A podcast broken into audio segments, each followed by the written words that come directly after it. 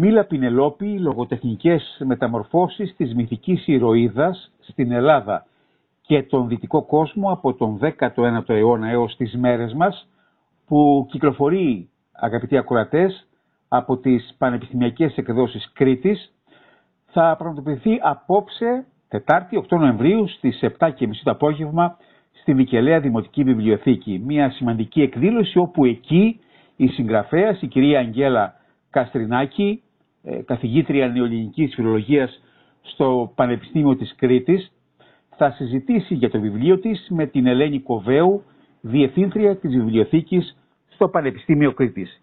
Έχω τη χαρά και την τιμή να φιλοξενούμε στο News Hub την κυρία Καστρινάκη για να μιλήσουμε τόσο για την απόψινή εκδήλωση όσο και για το περιεχόμενο της ε, εκδήλωσης. Καλώς ορίσατε κυρία Καστρινάκη στο News Hub.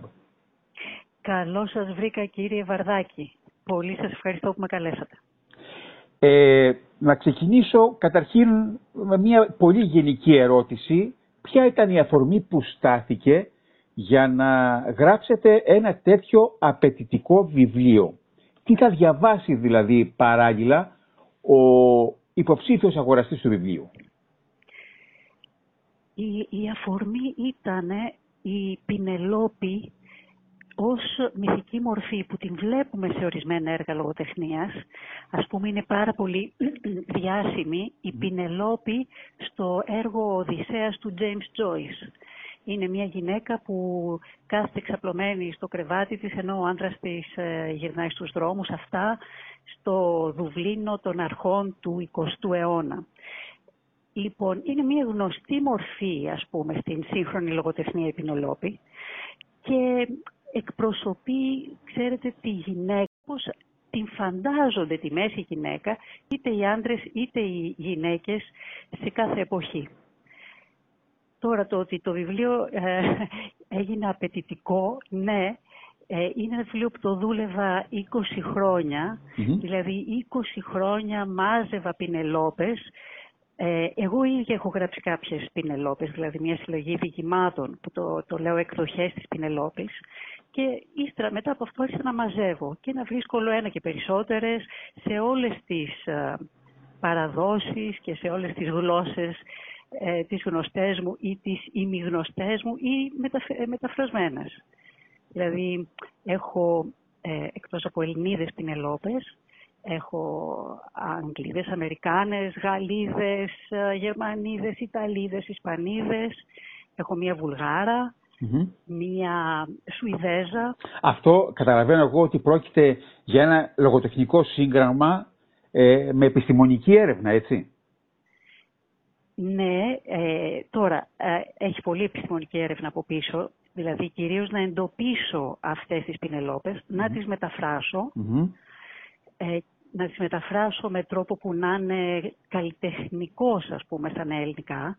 Δηλαδή δεν κάνω μια μετάφραση απλώς για να καταλαβαίνει ο άλλος, αλλά ναι. τη φροντίζω, βάζω ομοιοκαταληξίες, την κάνω Ε, και έπειτα είναι μια μελέτη που δεν είναι γραμμένη με τον παραδοσιακό ας πούμε επιστημονικό τρόπο, αλλά είναι γραμμένη με χιούμορ, δηλαδή θέλω να πιστεύω, ε, με, με, κάποια ελαφρότητα ας πούμε. Να το να χρησιμοποιήσω τη λέξη με εκλαϊκευμένο τρόπο; Εκλαϊκευμένο... Δηλαδή ένας ναι. μέσος αναγνώστης μπορεί να το αγοράσει. Να ναι, το... Μα, ναι. Ακριβώς. Δεν είναι ένα βιβλίο που απευθύνεται σε ειδικούς καθόλου. Απευθύνεται σε όλους και γυναίκες και αντρες που θέλουν να γνωρίσουν την ιστορία των σχέσεων ανάμεσα στα δύο φύλλα, τους δύο τελευταίους αιώνες, να τη γνωρίσουν αυτοί με έναν ευχάριστο τρόπο μέσω της μορφής της Πινελόπης. Αυτές οι Πινελόπες στο πέρασμα του 19ου αιώνα και μέχρι τις μέρες μας στον ε, 21ο ε, αιώνα. Πώς τις ξεχωρίσατε; Ναι, ε, πρώτα απ' όλα έχοντας μία ευρεία γνώση της ελληνικής Ε, έπειτα πληκτρολογώντας το διαδίκτυο. δηλαδή το διαδίκτυο είναι γεμάτο από πινελόπες, αυτά σε όλες αυτές τις γλώσσες. Μιλάμε πάντα για, την, Ευρωπαϊκή, για, την, για την Ευρώπη ή παγκοσμίως; Ε, εντάξει. Προσωπικότητες ανοιχνεύσατε. Και Αμερική, και Αμερική βόρεια-νότια. Λοιπόν. Βόρεια και νότια. Ναι. Ε, δεν ξέρω αν υπάρχουν τώρα τουρκάλες πινελόπες, ε, ε, κινέζες πινελόπες, δεν ξέρω. Ε, υπάρχει μια Ισραηλινή, την έχω βάλει. Λοιπόν, το, μια πηγή είναι το διαδίκτυο που, εντάξει, έχει, έχει και παλιές πινελόπες, δηλαδή κλασικές πινελόπες και πολύ σύγχρονες. Επίσης, ε, είναι πολύ σημαντικό να πω ότι υπάρχουν κάποιες μελέτες, ναι. κυρίως για τον οδυσσεα αλλά σε αυτές τις μελέτες παρουσιάζεται και η Πινελόπη. Έχουμε κάποιες κλασικές μελέτες, ας πούμε, ενός κλασικού φιλολόγου, του Στάνφορντ, μιας άλλης ε, πιο πρόσφατης ε, Αγγλίδας φιλολόγου, της Edith Hall που αναφέρονται ε, στον Οδυσσέα κυρίως, αλλά δίπλα στον Οδυσσέα υπάρχει βέβαια και η Πινελόπη. Μα έχετε πει σε μια συνέντευξή σας, ναι, από εκεί. έχετε ναι. πει σε μια πρόσφατη συνέντευξή σας, ε, ναι. ότι αν δεν υπήρχαν φωτισμένοι Οδυσσείς, δεν θα, δεν θα υπήρχαν και πολυπληθείς Πινελόπες. Άρα εγώ λέω ότι ε, χωρίς τους Οδυσσείς δεν, δεν θα βελτιωνόταν η θέση της γυναίκας στο πέρασμα των χρόνων. Ναι, πολύ σωστά. Ε, βέβαια, από τη μία έχουμε το φεμινιστικό κίνημα, ναι. τα φεμινιστικά κύματα που λενε τα αλλεπάλληλα. Αλλά ε, ένας μεγάλος Άγγλος ιστορικός έχει πει ότι ε, μεγάλα σπουδαία βήματα προς την ισότητα των γυναικών έγιναν και χάρη στην ε, υποστήριξη φωτισμένων ανδρών. Πράγματι δεν είναι μόνο της Πινελόπη, δεν είναι σε αντίθεση ας πούμε με το ανδρικό φύλλο. Ε, ναι, υπάρχουν άντρες, υπάρχουν οδυσσείς, όχι όλοι βέβαια, που έχουν βοηθήσει. Και έχουν εμπνεύσει σίγουρα, έτσι, τις γυναίκες και αναφορικά με τη συμπεριφορά τους. Έχουν εμπνεύσει τις γυναίκες. ναι, βέβαια το θέμα Πινελόπη, ξέρετε, συνήθως ναι. έλκει μια κάποια αντίθεση με τον οδυσσεα Δηλαδή η Πινελόπη θέλει να εμφανιστεί, να φανεί, να μιλήσει ε, και αυτό πολλές φορές γίνεται ε, με, ε, με την ίδια να ξεχνάει τον Οδυσσέα, να τον απομακρύνει προκειμένου να τον συλλάβει ας πούμε ως προσωπικότητα, να απομακρυνθεί όπως λέει μια πίτρια, η γνωστή Κατερίνα Αγγελάκη Ρουκ, να ε, πρέπει να χαθεί η αφή του Οδυσσέα, η αφή ας πούμε της Πινελόπης με τον Οδυσσέα, η πραγματικότητα, για να γίνει ο Οδυσσέας ε, σύμβολο ας πούμε και να ταξιδεύει σε καθενός το νου, όπως, όπως ωραία λέει. Μπορείτε να μας πείτε ένα, ένα δύο παραδείγματα χαρακτηριστικά ε, που σας έμπνευσε να ασχοληθείτε με συγκεκριμένα πρόσωπα, με συγκεκριμένες Πινελόπες; Υποθέτω ότι θα θέλατε να σας πω για τον καζαντζακη Σωστά; Βεβαίως. Ναι.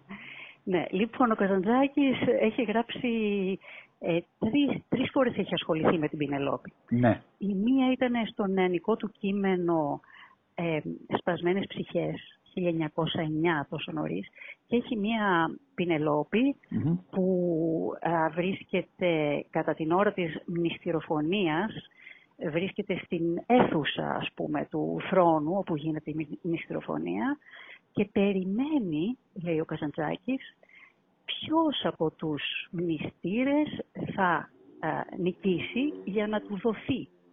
Δηλαδή αυτή την Πινελόπη δεν την ενδιαφέρει ο Οδυσσέας, την ενδιαφέρει απλώς ποιο είναι το πιο ε, δυνατό αρσενικό. Δηλαδή η Πινελόπη είναι σαν ένα ζώο έτσι, στην, ε, που ε, δρά με τον ζώδη τρόπο ε, του, του, της διαιώνισης του ειδους Δηλαδή, περιμένω ποιος είναι ο πιο δυνατός από Αυτή είναι η, ας πούμε, πέραν της ηθικής Πινελόπη του Καζαντζάκη. Η επόμενη είναι το 1922 στο θεατρικό έργο Οδυσσέας. Και εκεί η Πινελόπη είναι μια νεαρούλα, ομορφούλα, η οποία έχει ξεχάσει τον Οδυσσέα και στα 20 χρόνια ε, από την, ε, την, ε, πώς το λένε, την εκστρατεία της Τρίας, αποφασίζει να ξαναπαντρευτεί. Και έχει βάλει στο μάτι έναν από τους καλύτερους μνηστήρες, τους πιο δυνατούς πάλι, και θέλει να, το ταχύτερο να βρεθεί στο κρεβάτι μαζί του. Αλλά γυρνάει ο Οδυσσέας και γίνει την ιστοροφωνία και στο τέλος ο Οδυσσέας της λέει και εσύ γυναίκα στη γωνιά στριμώξου γιατί τεντώνω τώρα το τόξο μου και μπορεί να σε πάρει κατά λάθος καμία σαΐτα. Αυτή λοιπόν είναι η δεύτερη μορφή της Πινελόπης του Καζαντζάκη που είναι κάπως είναι, είναι υποκρίτρια. Έτσι λέει ότι ε, τον θέλει τον Οδυσσέα αλλά ουσιαστικά τον έχει ξεχάσει. Ε, και η τρίτη μορφή είναι στην περίφημη Οδύσσια των 33.333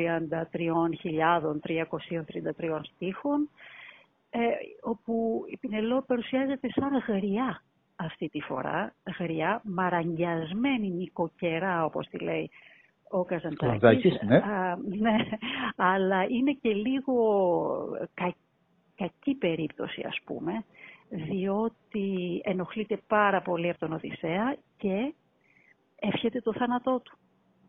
Ε, και παίρνει μέρος και σε συνωμοσία που κάνει ο γιος του, ο Τηλέμαχος, εναντίον του περίφημου πατέρα. Και εκεί ο Οδυσσέας, ο Οδυσσέας βέβαια ε, δεν του αρέσει καθόλου αυτή η γυναίκα και λέει αν είναι δυνατόν για αυτήν, ας πούμε, ε, τόσα χρόνια πολεμούσα στα απέλαγα και επιθυμούσα να γυρίσω για αυτήν εδώ την, ε, τη, τη γριά, ας πούμε.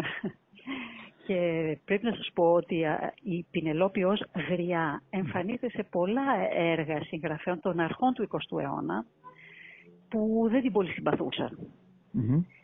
Αργότερα, όταν η Πινελόπη έγινε ένα πρόσωπο που ε, ανέβηκε ας πούμε, στην εκτίμηση της κοινωνίας και των ανδρών και των γυναικών, ε, πάβει να είναι γριά και αρχίζει να είναι νέα, ενδιαφέρουσα.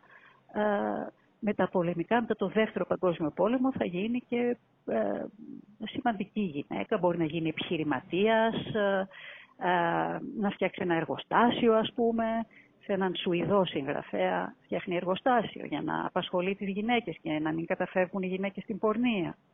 Ναι, όσο περνάνε τα χρόνια γίνεται όλο ένα και πιο σημαντικό πρόσωπο και πιο αξιοσέβαστο. Κύριε Καστρινάκη, αναφέρεστε στο βιβλίο σας το θέμα της βίας κατά των γυναικών και ε, αναρωτιέμαι σήμερα στο σύγχρονο κόσμο, το δυτικό κόσμο, ε, έχουμε θεραπενίδες γυναίκες; Ναι, ε, σωστά το λέτε. Οι θεραπενίδες της πινελοπης είναι οι υπηρετρίες της. που είναι μέσα στο παλάτι. Κάποιες από αυτές έχουν ερωτικές σχέσεις με τους μνηστήρες. Έτσι 12 από αυτές έχουν ερωτικές σχέσεις με τους μνηστήρες. Και όταν επιστρέφει ο Οδυσσέας επέρχεται κάθαρση ας πούμε και σε αυτό το σημείο. Βάζει τον τηλέμαχο ο Οδυσσέας να σκοτώσει τις Πινελόπες. Αυτή είναι μια πολύ σκοτεινή στιγμή της Οδύσσιας ε, που με τα σημερινά μας κριτήρια δεν μπορούμε να τη δεχθούμε με τίποτα. Ο τηλέμαχος κρεμάει τις υπηρέτριες από ένα παλαμάρι πλοίου. Αυτό λοιπόν το θέμα των κρεμασμένων υπηρετριών, που έχει μια φρικτή βία ας πούμε, ε, το παίρνουν κάποιες νεότερες γυναίκες συγγραφείς, στον 21ο αιώνα πια, ναι. και το κάνουν ένα σημαντικό θέμα. Και αυτό πραγματικά απεικονίζει τη βία κατά των γυναικών που συμβαίνει, ε, ναι, ε, δυστυχώς συμβαίνει και στη δυτική κοινωνία, αλλά στην ανατολική βέβαια ε, συμβαίνει. Βλέποντας αραβικές χώρες, Ιράν, ε, Αφρική κλπ. Ναι, στην Ιεμένη. Ναι, ναι, ναι. Ασύλληπτα πολλαπλάσιο δηλαδή. Ναι.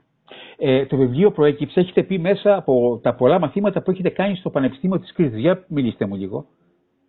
Ναι, ε, έχουμε ένα μάθημα που λέγεται συγκριτική φιλολογία. Ναι. Δηλαδή βλέπουμε την ελληνική λογοτεχνία σε σχέση με τις ξένες λογοτεχνίες. Και έτσι ε, επί σειρά ετών αναλάμβανα αυτό το μάθημα και έκανα διάφορες πλευρές αυτού του θέματος, το οποίο με τον χρόνο αποδείχθηκε ανεξάντλητο. Και έτσι έκανα πάρα πολλά μαθήματα, πήρα πάρα πολλές γνώμες, ας πούμε, πολλές αντιδράσεις από τις φοιτήτριες και από τους κάπως λιγότερους φοιτητές. Ε, το έκανα και μεταπτυχιακό μάθημα.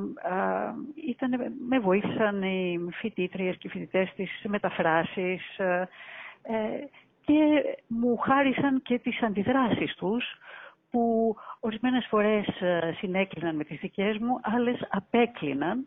Ε, είχαμε δηλαδή διαφορετική αντίληψη για ορισμένες ηρωίδες. Να, να σας πω ένα παράδειγμα. Βεβαίως.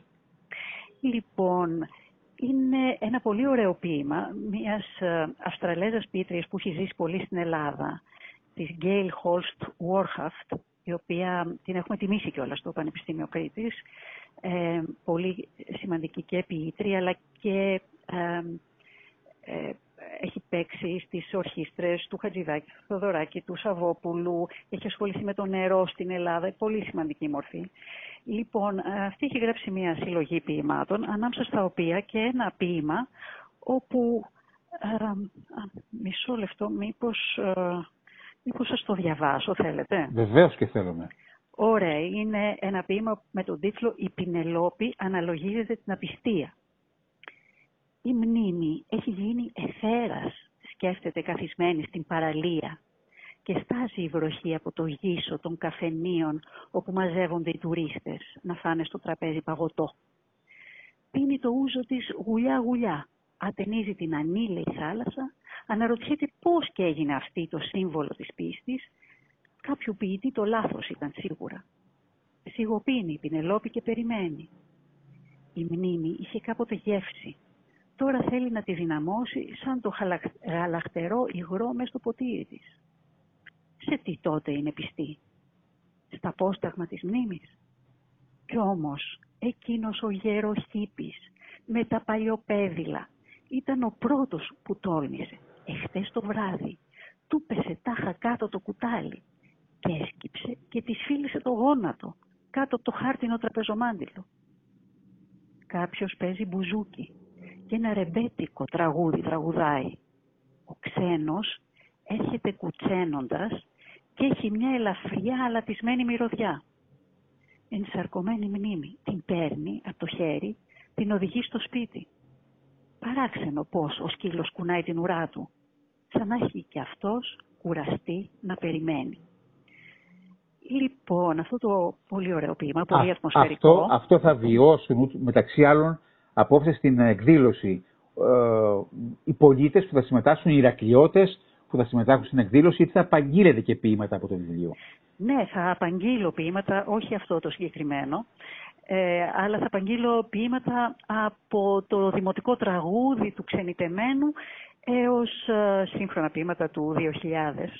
Λοιπόν, εδώ σε αυτό το ποίημα, όπως ακούσατε, ε, ε, υπάρχει ένας γεροχήπης ναι. που σκύβει και φυλάει το γόνατο της πινελοπης Και εγώ έλεγα τι χαριτωμένη σκηνή, τι ωραίο, τι ωραίο φλερτάκι είναι αυτό. Αλλά οι φοιτήτριές μου πριν από μερικά χρόνια ενοχλήθηκαν πάρα πολύ, διότι θεώρησαν ότι κάποιος, ένας άνδρας, παραβιάζει τον ιδιωτικό χώρο της Πινελόπης, το ίδιο του στο σώμα. Και ενοχλήθηκαν. Είναι μια καινούρια ε, κουλτούρα, ας πούμε, που αντιμετωπίζει αλλιώς το φλερτ με πολύ επιφυλακτικότητα, αλλιώς ε, το άγγιγμα ας πούμε. Δεν επιτρέπει εύκολα το άγγιγμα. Είναι μια καινούρια ευαισθησία που εντάξει η δική μου γενιά δεν την είχε καθόλου ίσα ίσα. Το επόμενο ερώτημα λοιπόν ήδη μου το προλαβαίνετε λέγοντας ε, ότι στα ελληνικά, σας, στα ελληνικά σας χρόνια δεν ανήκατε σε φεμινιστικές ομάδες. Και αναρωτιέμαι μετά από κάποια χρόνια προέκυψε ένα άκρος φεμινιστικό βιβλίο, όπως αυτό που θα παρουσιαστεί απόψε. Ναι, είναι αλήθεια ότι όταν ήμουν στο Πανεπιστήμιο τη δεκαετία του 80, ε, που ήταν, υπήρχε πολύ έντονο φεμινιστικό κίνημα, ε, εγώ δεν συμμετείχα. Δεν συμμετείχα, δηλαδή δεν ήμουν στις ε, αυτόνομες ομάδες κλπ. Ε, όχι επειδή δεν το εκτιμούσα ιδιαίτερα, Απλώς ήταν άλλες οι προτεραιότητες μου, ας πούμε, εγώ έβγαζα έντυπα κυρίως. Και ε, ε, επίσης θεωρούσα ότι έκανα την ισότητα, την έκανα πράξη. Ε, με το να συμμετέχω στα συνδικαλιστικά όργανα, ξέρω εγώ, σε διάφορα τέτοια. Δεν είναι εντελώς σωστό αυτό. Δηλαδή μετά κατάλαβα ότι ε, κάτι, κάτι μου έλειπε και εμένα. Δηλαδή η ευκολία που έχουν οι άντρες να μιλάνε στο δημόσιο χώρο δεν, ε, δεν την είχα και εγώ ε, στο βαθμό που την έχουν οι ανδρες Οπότε πράγματι, και γι' αυτό ο τίτλος μου «Μίλα Πινελόπη», είναι ότι η γυναίκα πρέπει να βγει, να τολμήσει να, στο δημόσιο χώρο, να μιλήσει.